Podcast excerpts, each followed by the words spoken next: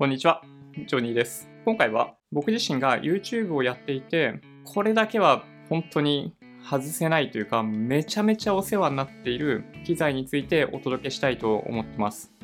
このチャンネルではいつもマーケットの振り返りや主要ニュースの解説、投資の Tips などをお届けしています。もしまだチャンネル登録されていないという方がいらっしゃったら、ぜひチャンネル登録をお願いします。今回お話しするのは、なんかね、買ってよかったとかではなくて、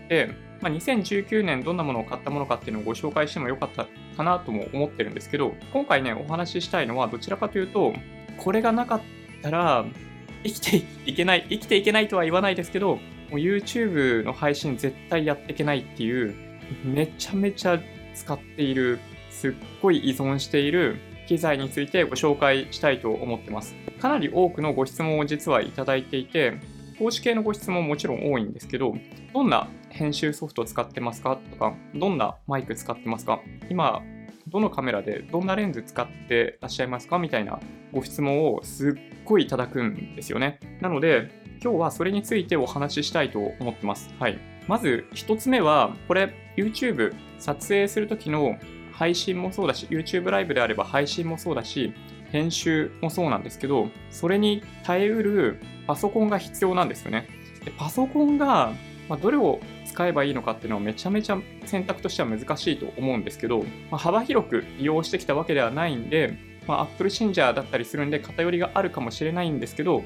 MacBook Pro の GPU 搭載しているモデル、15インチもしくは16インチがおそらく最強だと思いますね。これなんでかっていうと、単体のスペックとかを見たときに、Windows の例えばゲーミング PC とかと比較するとそっちの方が安かったりするんですけど、トータルの生産性を考えたときに、あの2台3台とか調達する必要がないんですよね。これ1台で編集もするし、ライブ配信もするし、普段の作業もするしっていうのが全て賄える。これ1台で全部いけるんですよね。13インチじゃダメなのかっていう話があるんですけど、13インチだと YouTube ライブの配信とかができないんですよね。できないわけではないんですけど、フル HD で配信するっていうのがトレンドというか、まあ、これぐらいで配信しといた方がいいってものなんですよね。フル HD の30フレームぐらいっていうのが大体水準としてはあって、まあ、それよりも高ければ高いほど、まあ、いいと言えばいいんですけど、まあ、実際にほとんどの人が YouTube を見るときにはフル HD1080p の30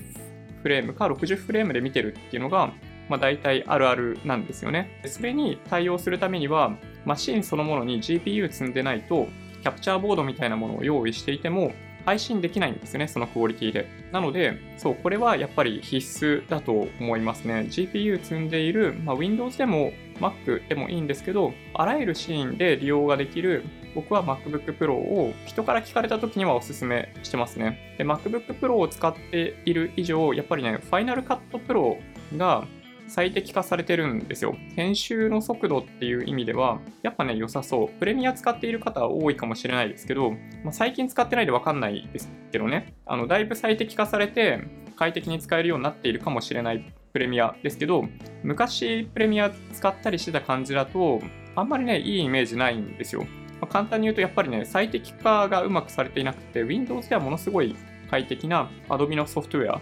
もう Mac の上だと遅いっていうイメージがどうしてもあるんで、まあ、僕の場合、Final Cut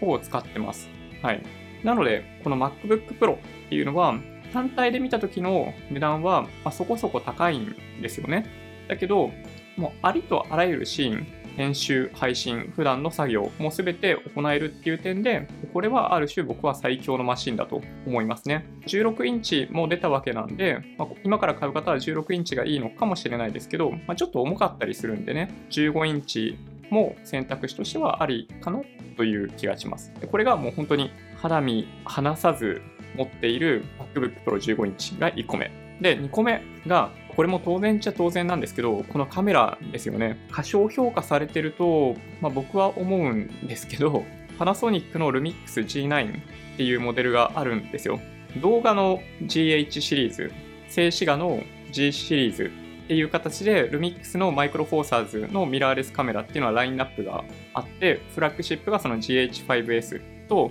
G9 としてあるんですよね。これがね、なぜかまあ、YouTuber さんの多くがその GH5 もしくは GH5S を使っている関係で、このね、GH5S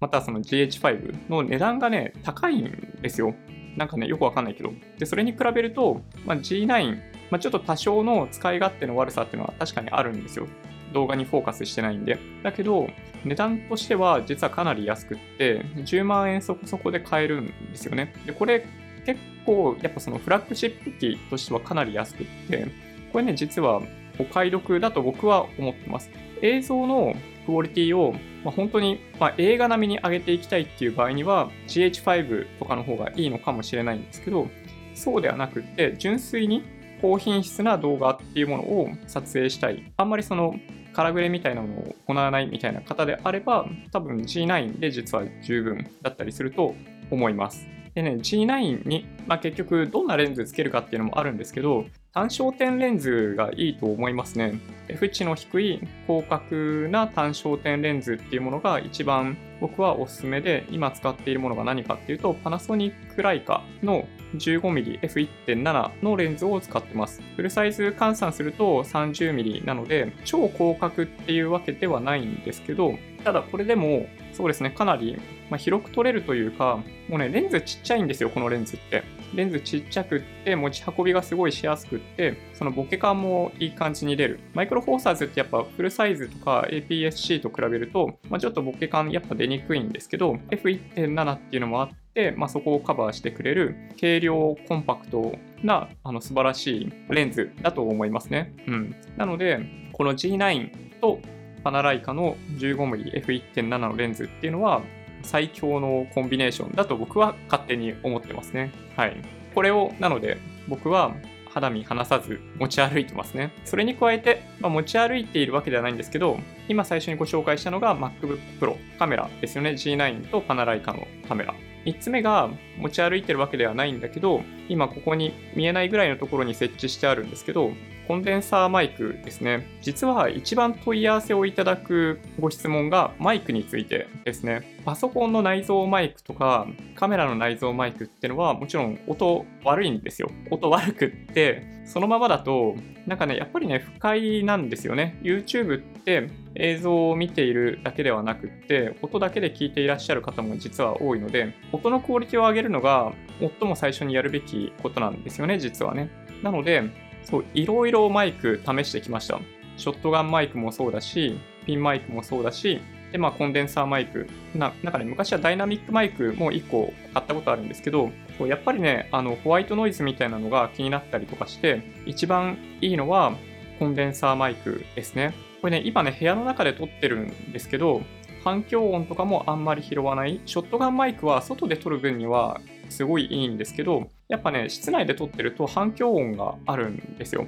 あとピンマイクもあるんですけど、ピンマイクはなんかね、機動力下がるんですよ、簡単に言うと。別のハードのものを別で持ち歩かないといけない。別のハードとして持ち歩かないといけないピンマイクって、やっぱね、ちょっとめんどくさいんですよね。で、後で、まあ、編集するときに結合してっていう形になるんですけど、そういう意味では、ピンマイクっていうのは、まあ自分一人だけしか使わないっていう時にはいいんですけどね、ショットガンマイクを外で使ってると、やっぱね、結構目立つんですよ、でかいから。音はいいんだけど、そういう意味ではちょっと難点もあるんで、カメラはカメラだけ、音はピンマイクで撮るっていう形で外で撮影するにはすごいいいんだけど、まあ、やっぱね、ちょっとめんどくささはあるんですよね。屋内で撮る場合には、そういう意味ではもうほぼこれ一択だと思っていて、コンデンサーマイク最強ですね。なんかね、2つぐらいものすごいコスパのいいマイクとして皆さん使っているようで、1つ目は、なんだっけな、そうですね、オーディオテクニカのマイクっていうのがやっぱ結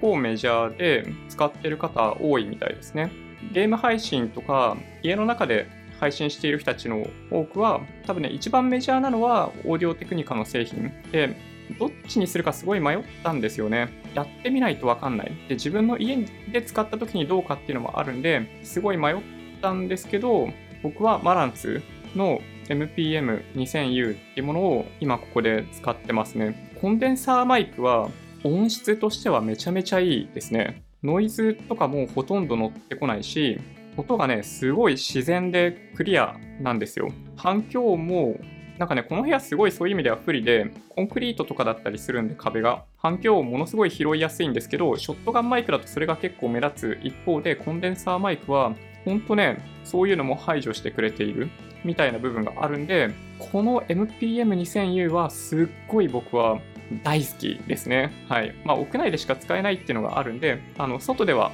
ショットガンマイク、ロードのショットガンマイク使うわけですけど、このマランツはもうこれを利用してからもうマランツ大好きになりましたね。はい。というわけで、MacBook Pro でしょ？カメラ、レンズ、で、マイク。この3つっていうのが僕にとってはもう欠かせない道具3選ですね。はい。まあ実際にはね、これをやるためには、まあ、三脚が必要だったり、YouTube ライブやるためであれば、キャプチャーボードが必要だったりっていうんで、まあ、アバーメディアとか、ブラックマジックデザインの製品とか使ってたりするわけですけど、まあ、やっぱね、重さとか、そういうのを除いてしまえば、例えば三脚とかであれば、あんまり違いは出ない。モビリティとかを重視すると、まあ、いろいろあるわけですけど、まあ、そんなに関係ないといえば関係ないですよね。やっぱそういう意味で、比較的お手軽に高い品質のものを配信しようと思うと、今お話ししたようなセットっていうものがあると、おそらくですよ。まあ、少なくとも今僕が配信しているのと同じクオリティっていうものが出せるので、すごいいい